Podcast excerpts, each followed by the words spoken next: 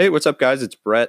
Hope everyone is doing amazing today and getting excited and ready for this episode of BTL. You guys are going to love this one. But before we start that off, I wanted to give everybody a quick plug and info update on a mastermind group that I re- recently partnered up with. Uh, so I partnered with a few mentors of mine in this group called Revvenue, and it's a, a mastermind, mentorship, coach, platform, you name it everything that you could possibly want to or need to learn about to scale your business, grow your business, even start up a business.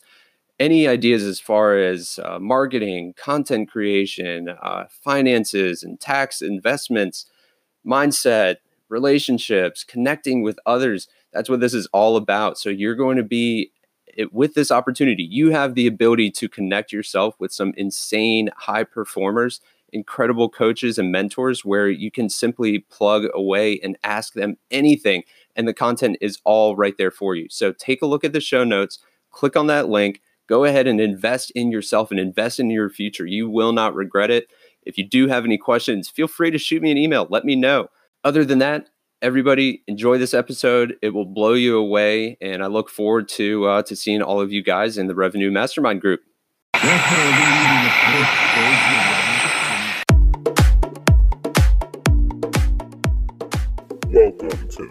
BTL podcast. Hey, everybody, welcome to BTL. This is Brett Kelley, your host of the show, and I've got an episode that I am thrilled to bring to everybody. I've got a mentor of my own who I look up to in so many different ways for so many different reasons. I've got Kip Roth with me. Kip currently is in Charlotte, North Carolina. He's a coach with Tom Ferry International. Paralympic athlete, and I'll I'll call this as you being a guy, Kip, that defies the odds. I I was just jotting some things down. And I was like, man, this sounds this sounds great. This is you for sure. So, Kip, thanks so much for being on here, man. Welcome. Oh, it's my pleasure. Thank you very much for the opportunity. Oh, of course, man. So, how did you end up to to be in the position where you are in right now? It doesn't have to be the full, you know, lengthy version. However, just to give the the listeners an idea of who Kip is, do you mind going into that a bit? Of course. I started out playing lawyer. I did that for about 13 years, 14 years, and found myself uh, a bit disenchanted with it. I wanted something new. I wanted something exciting, something different. And so my wife and I purchased a real estate franchise on the other side of the country and threw everything in our car and I went from Tampa, Florida to Salt Lake City, Utah to to run a real estate franchise. We bought a Homevestors franchise where they're the we buy ugly houses people. Oh yeah. And for the next 10 years we flipped houses in Utah and I got a real estate license and rode out 2008 by doing a bunch of short sales and uh have a tremendous tremendous amount of experience in that realm and then when my kids got to the age that they started talking about going to school, they they indicated they wanted to go to school in the southeast. So we made a decision to relocate. The wife picked Charlotte because it was her turn to choose the next destination, and here we are in Charlotte. And so I, st- I still own the Home Homevestors franchise. I'm still involved in in selling, buying, and selling real estate. But uh, to the greatest extent, my my work now is coaching. Uh, for I have the privilege of coaching, as you mentioned, for the Tom Ferry uh, outfit, and it, it truly is a privilege. So that's where I am right now. What intrigues you most about coaching? I believe that the definition of happiness always includes being involved in something bigger than yourself. I receive so much fulfillment through giving and and mentoring and coaching and helping other people. I mean, you know, some of my clients we've had just tremendous success. And of course, you know, Tom Ferry's had unbelievable success in 10xing his clients' businesses. And I've experienced that. And that's just a rush. Having a client come to a call and, and share with me a win related to a strategy that that they deployed uh, based at our suge- based upon our suggestion. And uh, that's it's just tremendously fulfilling tell me if I'm wrong. I would imagine you haven't always had that outlook on happiness. right? Or have have you been this guy forever? Of like you came out of the womb like I know what happiness is, guys. Like this is great. I'm gonna t- let me go tell the world. So you you probably haven't realized that forever. What what did it look like to get you to that place? Uh, did it come with failure? Were were there struggles along the way to learn that? How did you get there, man? Well, I'll tell you how I I, I learned happiness from, from my shape. Um, I look different than you do, obviously. Uh, I was I was born without fingers, elbows, or thumbs, and and and that shaped who I am today in large measure and it certainly taught me what what happiness was and and here's what happiness is happiness according to seligman and Achor and, and many of the other positive psychologists can be broken down very simply as this you set a transcendent goal you break that goal down into its individual constituent elements. And then as you execute those elements and succeed, you get a shot of dopamine. So, rigorous, consistent, conscious pursuit of a greater goal through execution of its individual elements leads to a systematic release, a planned release of dopamine. So here I am, a little kid, and I went through 20 something surgeries or whatever, years of surgeries and braces and casts and whatnot to give me these fingers. But getting the fingers was only the first part of the adventure. The second part of the adventure was figuring out how to use them. Sure. And from my first conscious thought, I wanted to be 100% completely physically independent. And it's just the strangest thing because Western culture imposes this assumption that persons with disabilities or people who look different like I do, we're, miserable. We should be miserable. Who could possibly be happy like that? But if you take the definition of happiness and look at what I went through in my life, you know, specifically every single day I got up to figure out how to do something that my brothers took for granted, like getting dressed, brushing their teeth, taking care of themselves. And every day I experienced that success. And I was happy. That's amazing. Because every you know, every single day I woke up, I could do something that I could not do the day before. Every day I woke up, I had a project, I had a goal. It was an incredibly important, important goal to me, you know, independence. And every day I worked on that. And every day I got stronger. I increased my dexterity, increased my capabilities, increased my confidence, and I knocked down the goals one after another, getting dressed, buttoning my shirt, tying my shoes, you know, having 501, Levi 501 button fly jeans. You know, I figured that out when I was about 16, right? I, I, wanted those jeans. Driving a car, riding a bike. And every day I got better at something. And and that is that that perception of forward progress toward a noble goal is the definition of happiness. I love it, man. Oh, it's so good. It's so good. It's the perfect recipe for an optimist. I, I know for sure. Yeah, you're you're extremely positive in in so many different ways, man. I, I mean, just your outlook on life and your perspective that that you give situations that you've had the ability to overcome. I think is just so impressive that well, no matter what anybody is is experiencing, one of my buddies always says his his name's Kane. Uh, he listens to to the show. He always says everybody's got problems, man. Everybody's got problems. It's true, man. Like everybody everybody has their own shit. Everybody's got their own, you know, quirks or you know, wonky day or terrible week or month or their years off. Well, boo hoo. You know, everybody's got an issue. So how do you how do you fixate your mindset to overcome what you see as being nearly impossible? Well, first of all, I mean, it, I understand that my happiness is in that problem. I call it the blessing of a problem. You you will not generate dopamine and happiness without the perception of forward progress. Uh, that's why you know laying on the beach with a pina colada in your hand is not the recipe for happiness. We're not physiologically, neurologically designed for that type of activity. We're working mammals.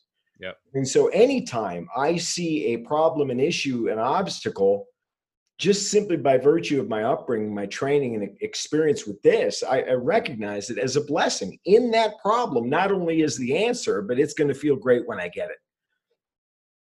That's good. So you're you're you're constantly seeking that that sense of achievement, that dopamine shot that you've experienced from having those those wins and victories.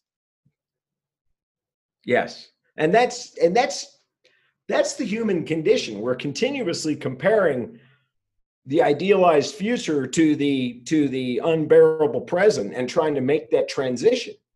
Well, you don't get to do that over millions and millions of years unless there's a, a biological system to foster that type of behavior. And then that's what our dopamine system is. It's to encourage approaching the unknown and wrestling with it until you figure it out.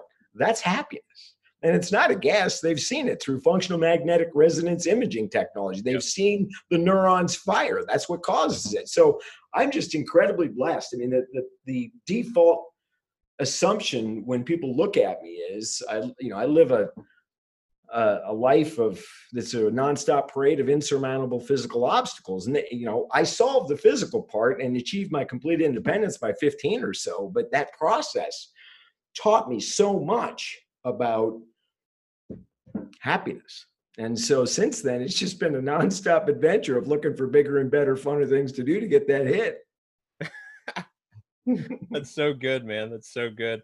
Is there is there a particular conversation that stands out in your mind that maybe maybe not recently, but you can just in this question you just think directly to this, but a particular conversation that stands out that has caused you to flip the switch on your outlook to what you you have right now and that and that viewpoint of the world and challenges and how to overcome things yes it was uh it's a conversation with a, a mentor and a friend i had decades ago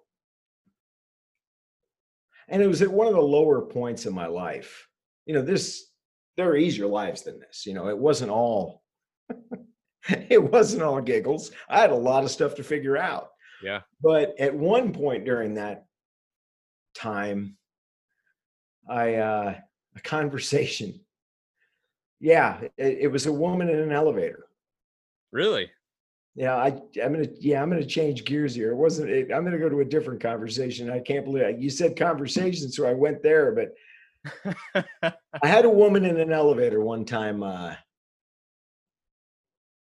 here here's here's what happened. I I I was 21. I couldn't get a job, and I was incredibly lonely. Was unemployed, and I was I was uh, I had mastered the physical aspect of this, but I had not mastered the mental part. And you know, when I was 16 and I went away, well, 18, went away to college, and I honestly believe that I had it made because once people could see that I was 100% physically capable, you know, this wouldn't matter anymore. Right. Well, that simply wasn't the case. And I don't need to go through the details of it, um, other than to say Western culture places an appalling strain on people who look different. Sure. Uh, just the daily parade of indignities and whatnot. You know, golf, I went golfing this last week and I had two different people come up to me and said, Whoa, what happened to you? You know, one of them said, you know, this is just an example that it goes on continuously. One of them actually said, uh, you know, looking at you, you, it would be completely understandable if you just cursed life. But apparently you didn't. And I'm glad to see you out here having fun. Uh, you know, three times, a year, three times a year, I, t- I, you know, mention this frequently, but three times a year, a complete stranger approaches and says that if they look like me, they'd kill themselves. No and kidding. yeah, and when I was 18 to 21 years old, I could not yet handle that. All right, and the only job I could get was as a bicycle messenger because nobody would hire me. And many, many, many employers told me I can't hire somebody who looks like you. Restaurants would tell me I can't have anybody looking like you around food. Um, I, you know, I couldn't get it. I couldn't get a job. So I got a bicycle messenger, a job as a bicycle messenger because it was a blind hire. I actually never met anybody who owned the company. Everything was done through a, a locking mailbox, application, paychecks, receipts, uniforms, everything. So I was a bicycle messenger and uh, I had a delivery. And I went into this building, got on the elevator, pushed my button, and put my back to the back of the car and I was digging through my receipt book and my, my delivery bag to get to get the, the envelope I was delivering. And this little hand came through the elevator doors just as they were closing. And a woman got on. And she pushed her button and stepped to the side so she was perpendicular to me and she was staring at me, which was nothing new. But I looked up and she's smiling and staring at me. And I look away and I could feel she was still staring at me. So I looked up again. She was still smiling. She never broke eye contact with me. And she said seven words that just flat out saved my life.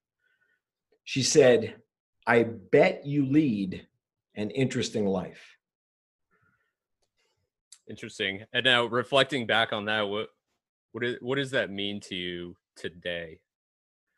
Well, what she taught me was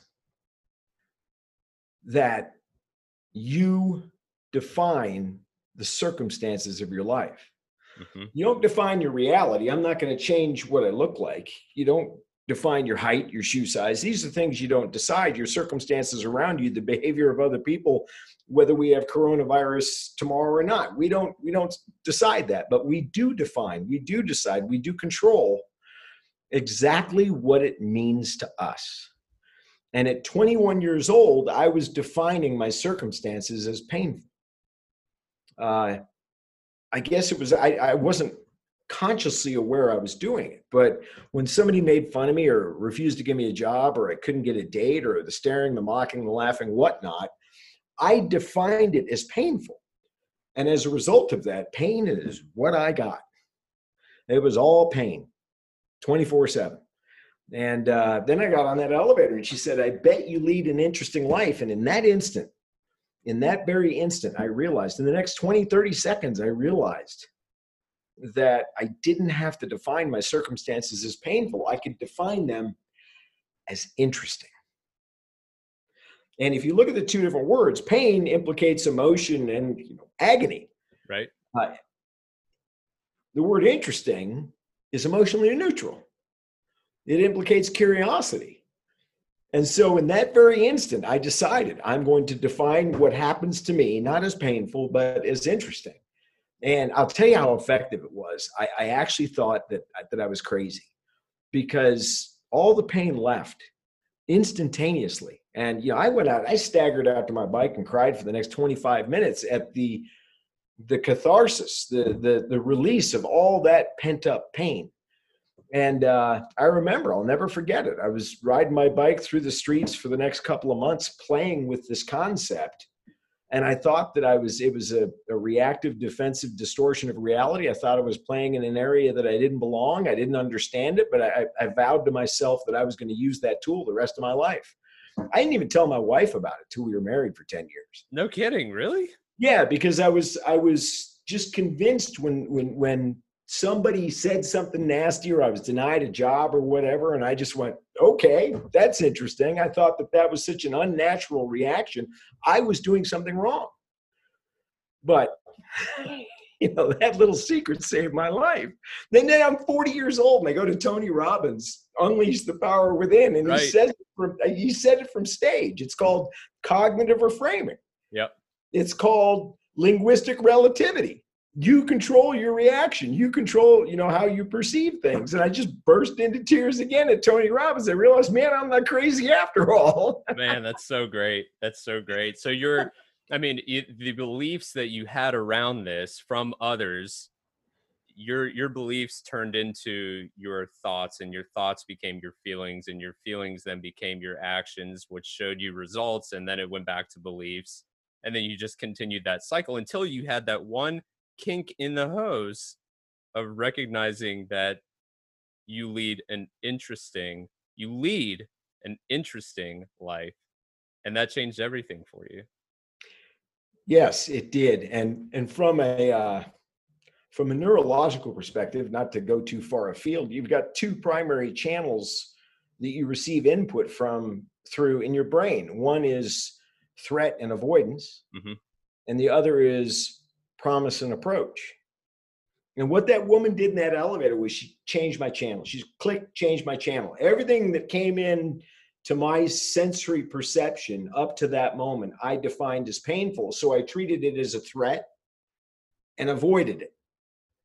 um, she changed my channel to interesting, and I literally changed the channel in my brain from promise. Now, what came in, it was promising to me.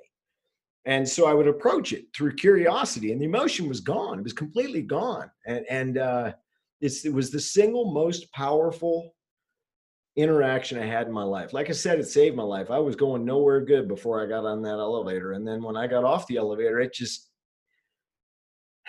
That's so good. Oh, it's so good. I love that, man. So there's I, I, certainly don't want want us in the conversation to ignore what what we have going on around the world, not just you know politically, however, you know internally, and and what what the general you know public and population is is facing in in so many different ways, whether it's you know with adversity and politics or if it's health related with COVID, anything like that.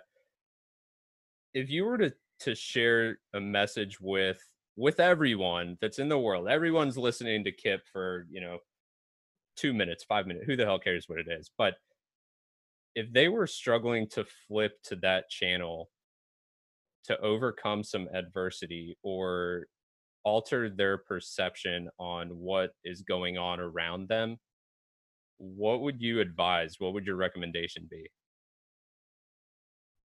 Stop defining your circumstances in disempowering ways. Start defining your circumstances in ways that empower you. It's very, very simple. You know, I've got I've had so many people come up to me and, and look at me and say, Oh my gosh, that sucks. It's unfortunate, it's horrible, it's this, it's that, it's it's a tragedy. Well, that's my situation to them. Yeah. Not to me. Yeah, right. Okay. I, it's interesting to me. All right. It, it uh but that that same linguistic relativity, just being very, very careful about how you define your circumstances, the words you use when you talk to yourself, it literally controls your reality. So everything we're facing today, every challenge we're facing in our lives, every difficulty we're facing as a society, it, it's an opportunity to grow. It's an opportunity to learn. There's nothing but opportunity out there. You know, from the real estate perspective, somebody wins in every single market. Mm-hmm. Somebody always wins. Somebody wins in every market. And the person who wins in a given circumstance is the one who defines it in a way that empowers them to take action. And you can't do that when you're swimming in self-pity. You can't do that when you're when you're awash with fear. So stop defining your circumstances as as bad or unfortunate or tragic, regardless of what they are. Yeah. Have you have you read the uh the book The Four Agreements? it, it makes me think of if you have read it, it makes it or anybody who's listening, it makes me think of uh one of those those laws in there the agreements of be impeccable with your word. And it, it's it's similar to what you're saying rather than hiding in your fear and, and how you're expressing a lot of your fears whether they're fears or not but how you're expressing those those emotions and those thoughts and the reflections that you have and you're putting those out into into whatever you want to look at however you're putting those out into the world whether that's hiding behind your typewriter or typewriter, your keyboard, and you're on the Facebook and you're putting all this random stuff out there, whatever it is, being impeccable with your word is something it seems that you've become very, very dialed into, man. Well, I tell you what, it's you know, again, it saved my life. Yeah. Um, you I had built myself a, a wonderful, wonderful prison of just pure hell simply by telling myself that's where I lived you know it it was a, it was incredibly self-defeating behavior to define my circumstances in ways that just utterly wrecked me. How do you define yourself now man? I mean you're you're happy you're joy, jovial you're you're constantly you i mean paralympics like dude who how many people get to say that? You probably actually know the, the actual number honestly. i don't. Oh okay. But i mean how you you've achieved such great things and such greatness in your life. I, I think it's so impressive. Thank you. What, what you've you've been able to to accomplish and and you know show to others that hey man like I can do it. You can do it. Anybody can. Let me help you get there. And that's where your coaching is so so empowering. I think that's great.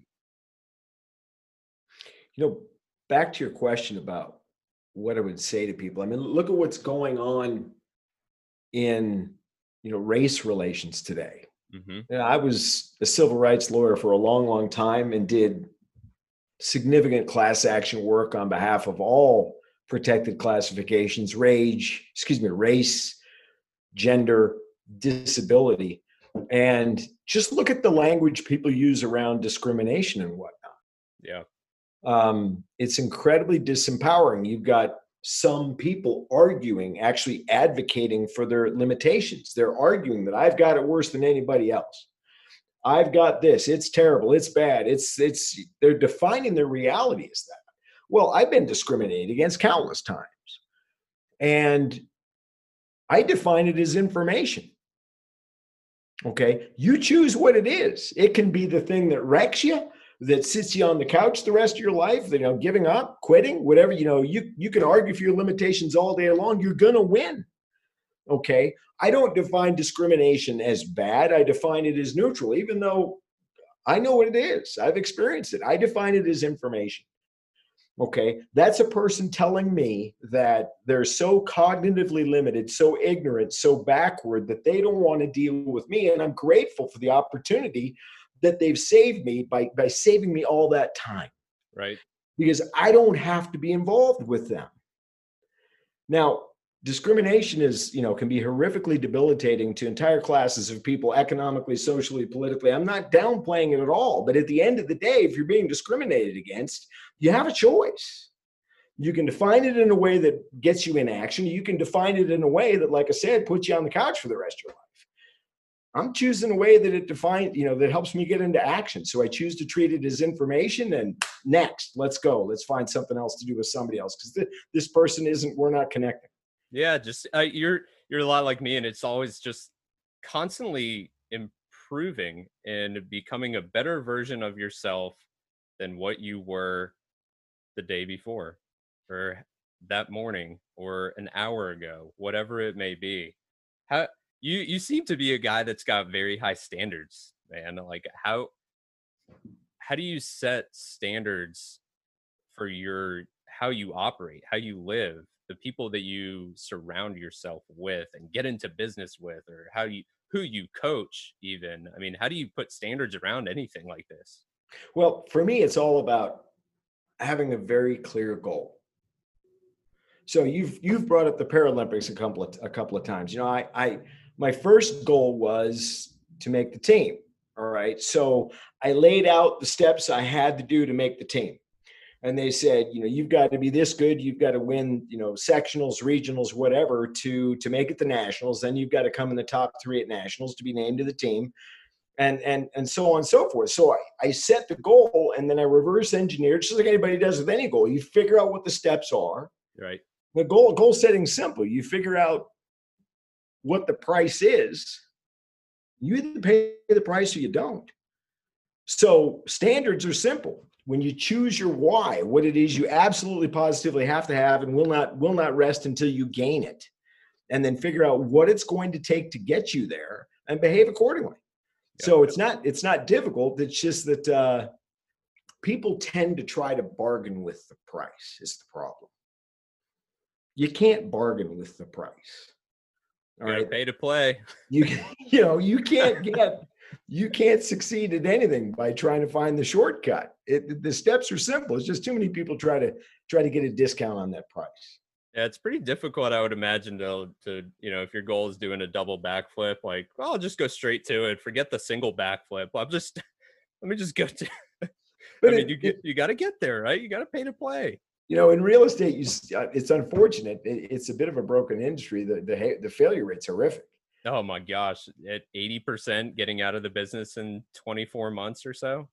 Yeah, it's, it's absolutely, it's cataclysmic. Like I said, it's a bit of a broken business, but a lot of people get into it thinking this, this is going to be easy.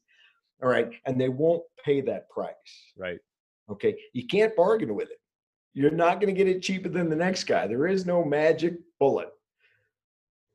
I want to ask you. I, I've heard you you talk about this before, Kip, of your view or or how you define uh disability.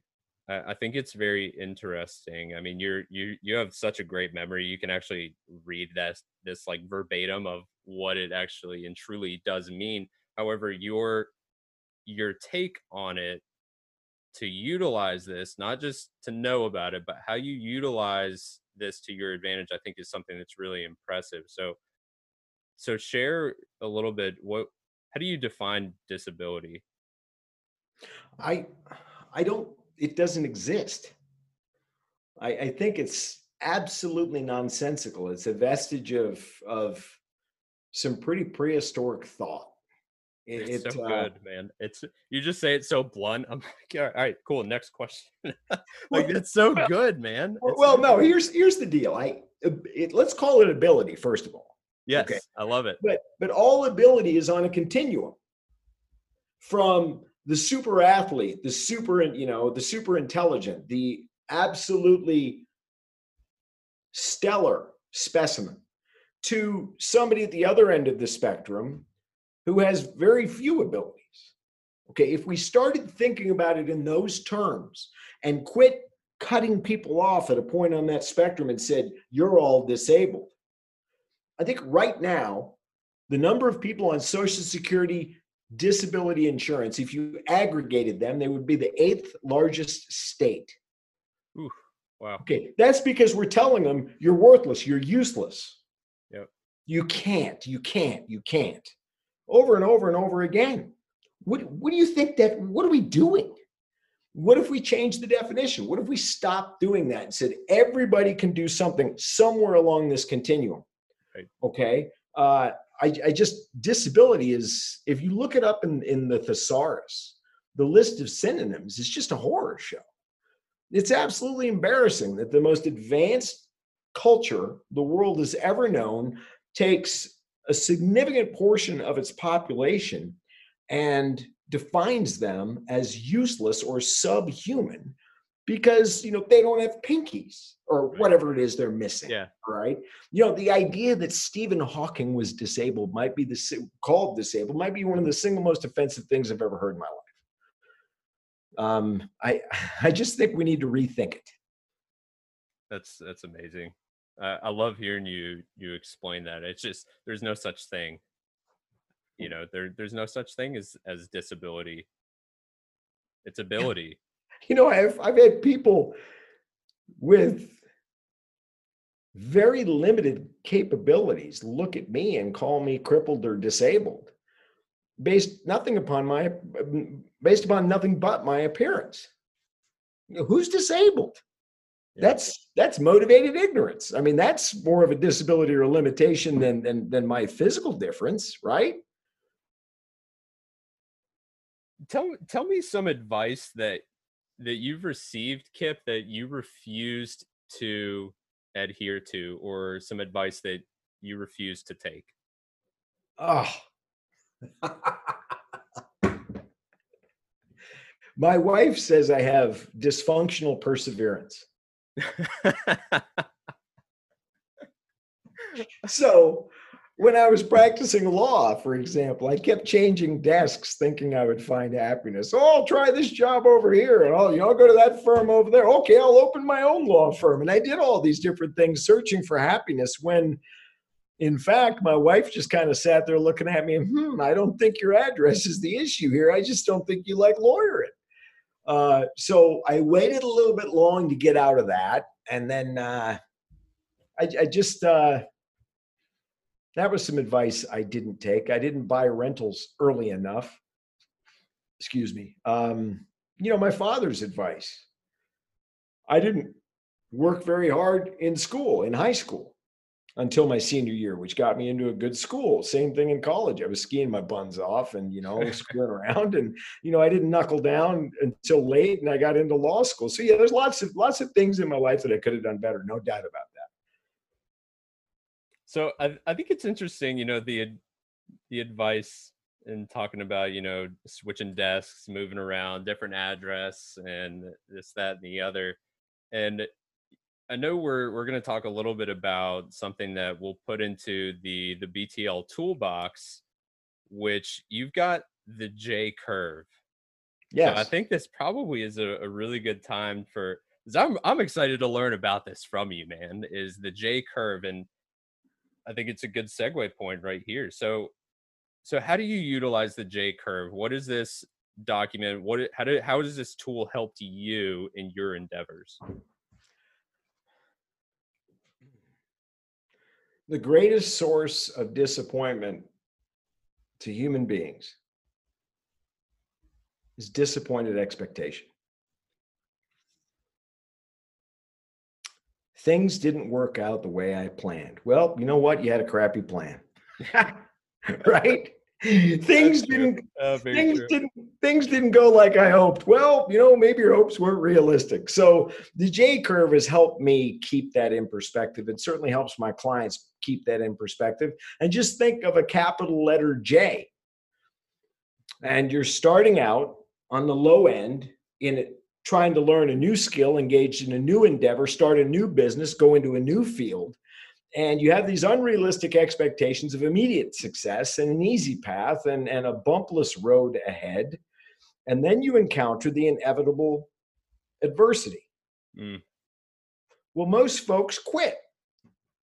And they quit because they've got disappointed expectations. Things aren't going as they planned, it's not working out like they hoped. But what would happen if they went into the endeavor, whatever the activity was, understanding that they're going to suck? Yeah. right up front. Yep. Okay. They're going to fall okay you know the first time i tried playing tennis you know it was not pretty. Same thing with golf. What if i had known going into that that well yeah there's going to be a 369 month or 369 year period when i'm going to suck. Well then my expectations wouldn't be disappointed. My hopes wouldn't be dashed. I'd be mentally prepared for the adversity for the embarrassment. Okay but on the other side of that j it starts going back up as do your skills your abilities, your capacity, your capabilities. Okay. And that's where it gets fun. The problem is, most people don't survive that trough of despair that we call it. Mm-hmm. Um, and again, it's disappointed expectations. So, for example, anytime I go into public where I know there's going to be a large crowd, I'll just stop, I'll take a deep breath, and i will tell myself, okay, there's a bunch of people in there who are going to freak out over my arms. Okay, they're going to stare, they're going to laugh, they're going to point. Some of them probably make a comment, let's be ready for it. Yeah. Okay. Deep breath, smile on my face. It's going to be interesting. Let's go learn.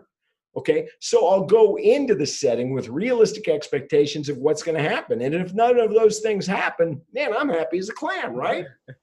that's but true, they, man. Yeah. But if they great. do happen, if they do happen, I expected it. So I'm not disappointed. Does that make sense? That's that's I love it, man. And it's it's very simple and you know i, I remember uh seeing john maxwell speak uh i don't know how many years ago maybe three years ago or something like that and i remember so vividly in my in my in my vision i like seeing him right now as i'm saying this and he's saying everything worthwhile in life is uphill. And as as you're talking about the j curve i'm just thinking like john maxwell told me this I know, I know, I know I've heard this. This is so familiar, but it, it makes sense utilizing that and, and setting your own expectations before you're going into something that, hey, this is gonna suck. like this, this is gonna suck. And I'm gonna embrace the suck and the struggle and and just keep going. Yeah, I believe it's the Army Rangers. They've got a saying, embrace the suck. Yeah. Okay, true. Better advice was never given. Okay, because it's gonna see. Here's here's what a lot of people don't learn. We learn we learn in pain. Everything new, everything novel, everything different is perceived by us initially, and it triggers our amygdala. It triggers fear. Okay, every time we do something new that we've never done before, we're operating out of fear, out of pain. You need to expect that going in, understand what the pain is, and use it to your advantage. Again, I call it the blessing of a problem. Okay, if you're expecting everything to be rosy, simple, easy, and fun, or if you're actually if you're actually encountering nothing but rosy, simple, easy, and fun, you're not doing anything new. everything new you do is going to hurt. Okay. But if you stick with it, you'll come along the J curve and come out of it. That's good, man. Where what do you think your life would be like today if you if you didn't have the the learning and education and the growth mindset that you've got? Man, I am so lucky. Right. You had no idea how I was born in 1964. What would my life be like? Well, you know, three, two times that I can think of, they tried to institutionalize me. When I was born, the standard operating procedure for somebody who looked like me was cut his arms off at his at his shoulders, give him a brand new shiny set of of wooden arms with metal hooks, and put me in an institution. And a lot of people with my exact ailment suffered that fate. You know, and then when I went to school, the first day at school, my mom dropped me off and she got home, the phone's ringing off the hook. And it was the principal, and she he said, Come get your kid. So she went back and, you know, he met her with me on the front steps of the school and said, Kids who look like this don't go to school here. Really? I.e., or for example, take them to the institution down the street for people who look like that, for for invalids. Um, what would my life be if I didn't have a growth mindset or optimism? I honestly can't imagine how bad it would be. I'm glad that you you do have all of these attributes, man, because you're you're you're such a, uh, an incredible influencer that aspires to have an impact on other people. So I, I I, think I think it's it's it, it's powerful that you can reflect on things like that. I mean, what are some of the questions that you reflect on at the at the beginning of your day, at the end of your day, at the end of a quarter, end of a year, goal planning questions? What are some things that you run through your head as Kip? Like Kip, let me ask myself these questions. Well, I have one question written on my bathroom mirror. And and it's what would happen? All right. And the question, what would happen? So every morning when I'm brushing my teeth, I'm getting ready. I want to be thinking, what would happen if you you exceeded your expectations by 10% today? What would happen if you raised your standard in this area of your life? What would happen if you embraced what is going to be a difficult meeting? What would happen if you if you whatever it was I don't want to do in a given day, if I ran toward it with a good attitude, what would happen? Is my favorite question because it goes back to that my life is interesting part. You know, what would happen? It opens up my curiosity, it opens up my creativity, it helps me, it gets me in the J curve, it helps me prepare for my day. But, you know, my morning routine is get up, you know, meds, uh, some meds is meditation. I don't meditate. I journal. Yeah. Um, meds, exercise. The E, D is diet.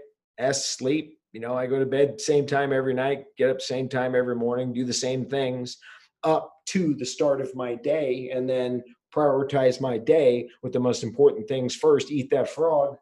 You know, yep. Yep. This guy right here for a reason. yeah, that's I like it. Good death I'm, tournament. I'm, I'm going to attack him, but I hope that answered your question. Yeah, that's that's great. I was going to ask you what your what your routines looked like if you were fairly regimented. I mean, what time do you typically see yourself waking up in the morning? Five. Yeah. I I think it's so interesting when I speak with with similar to yourself many high high performers and high level of achievers and leaders there's a a very strong consistency on the time that the switch is flipped at night and the time when the when the switch is flipped in the morning and it's the same. You don't change it you might have a later night one time or another but uh, and that's okay.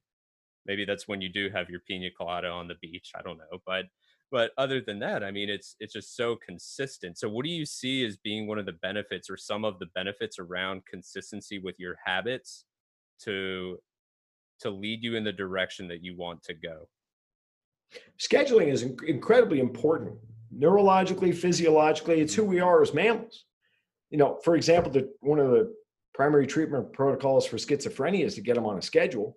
Right. Um, we need a rock, and that rock is your schedule. It provides, it fulfills everybody's shared need for certainty and consistency, predictability in their lives.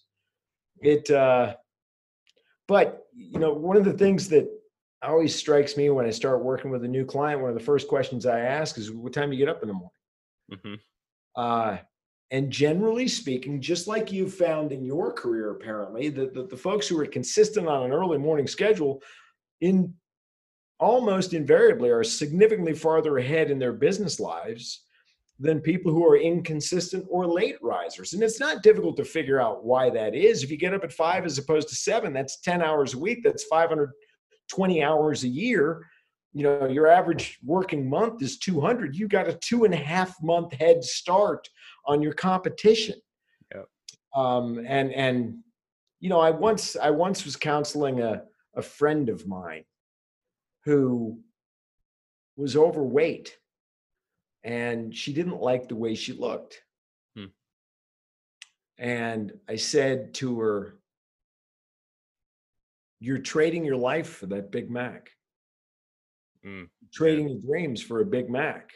Well, you know, people who are bashing that snooze button are trading their their dreams for an extra 10 minutes of of pillow time. It's idiotic.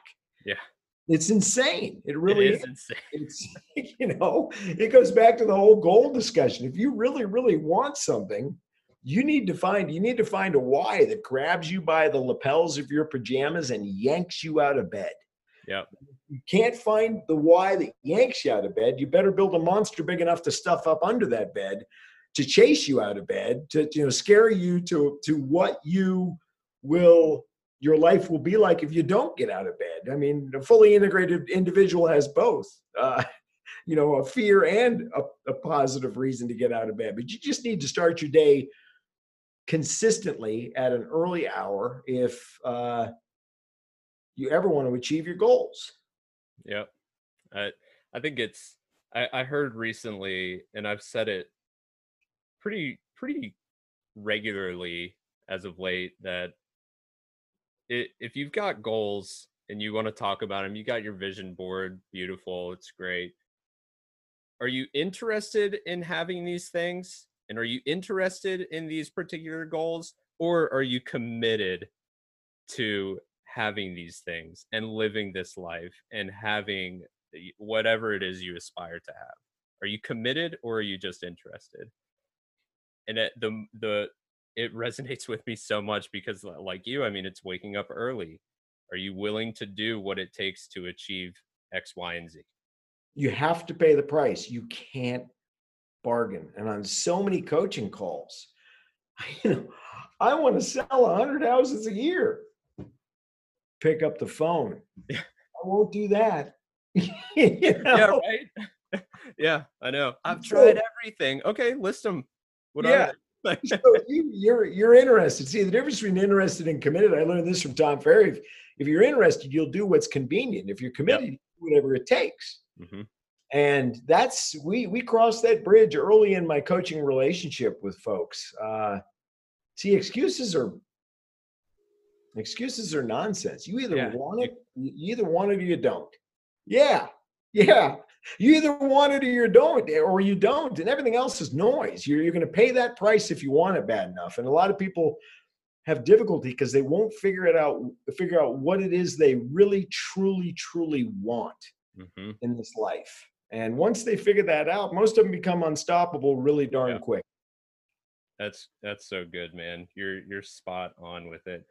How how do you lead other leaders? Example. Tell me more about that. Well, you can't ask people to do what you're not willing to do yourself. hmm and and you lead by example if you're going to hold people to a standard for integrity for punctuality any standard that you're going to hold other people to you have to exhibit every single day it's not optional they have to they have to look to you as somebody who's been there done that or is there doing that or they're not why would they do it Yeah, man. okay So because simple. Yeah, that's is so- they're in fear that you're going to punish them Well, Right. that's not leadership. That's not a leader. At least it's not to me. I'm with you, man. I'm with you, and that's that's kind of like the balance between in a in a leader, like care versus candor, and and how to how to have that type of balance of the accountability and the guidance as being an example behind it, but also having that in place because you really do care. You are you are a leader. You are the example, and you care that you're helping them get to where they want to be. I've got a mentor, a gentleman by the name of Bill Pipes, who said something to me that I'll never forget. He said, he said, you can't coach to what you've learned. You coach to what you live. Hmm. Man, And it's saying this, it's saying the same thing. And you know, he's a he's a powerhouse. He's one of the most significant influence coaches on the face of the earth. He's just he's just a tremendous, tremendous leader. And he he, he lives what he teaches. You know, he and Tom Ferry, I don't know two other people on this earth who work harder than those guys do. And when he says do it, you know he's done it. yeah.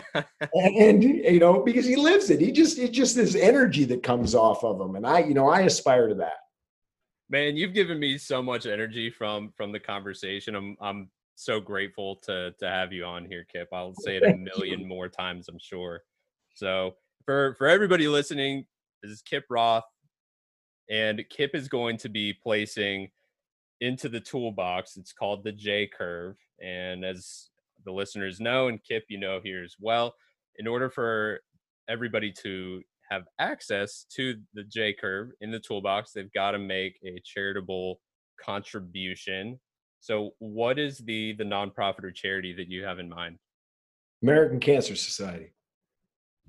Man, that's oh, what, does that does that have some significance to you in any way? Yeah, my, my father passed from cancer, and uh, I'm not a fan of cancer. Let's get rid of it. That stuff sucks. Yeah. Let's get rid of it. Well, we're we're definitely gonna do all that we can to to help you in the journey of of fighting and getting rid of of cancer, man. So thank you for for saying yes, being on here. You're incredible. I'm excited to continue to learn more from you. And everybody else now has the ability to hear your voice and learn from you too, man. So thank you so much, Kip, for being on here. my pleasure. Thank you very much for the opportunity. Thank you. Hey, everybody. Thanks for listening to this week's episode of the BTL podcast. That's the Born to Lead podcast. Please be sure to stay up to speed with all of our episodes that we're going to be launching by subscribing to us on Spotify as well as Apple Podcasts. And if you're looking for more information about what we're doing, check us out on Facebook, Born to Lead Podcast. And you can also find us on Instagram there too. And when you're ready to elevate yourself and your mindset, learn more from all of the folks that we've got on the show about their knowledge, attitude, skills, and their habits, be sure to stay tuned on Facebook. That's how you're going to learn more about where to access and how to access our BTL toolbox, where you'll have all of the content that we were mentioning before. So stay tuned, everybody, and thanks for listening. See you next time.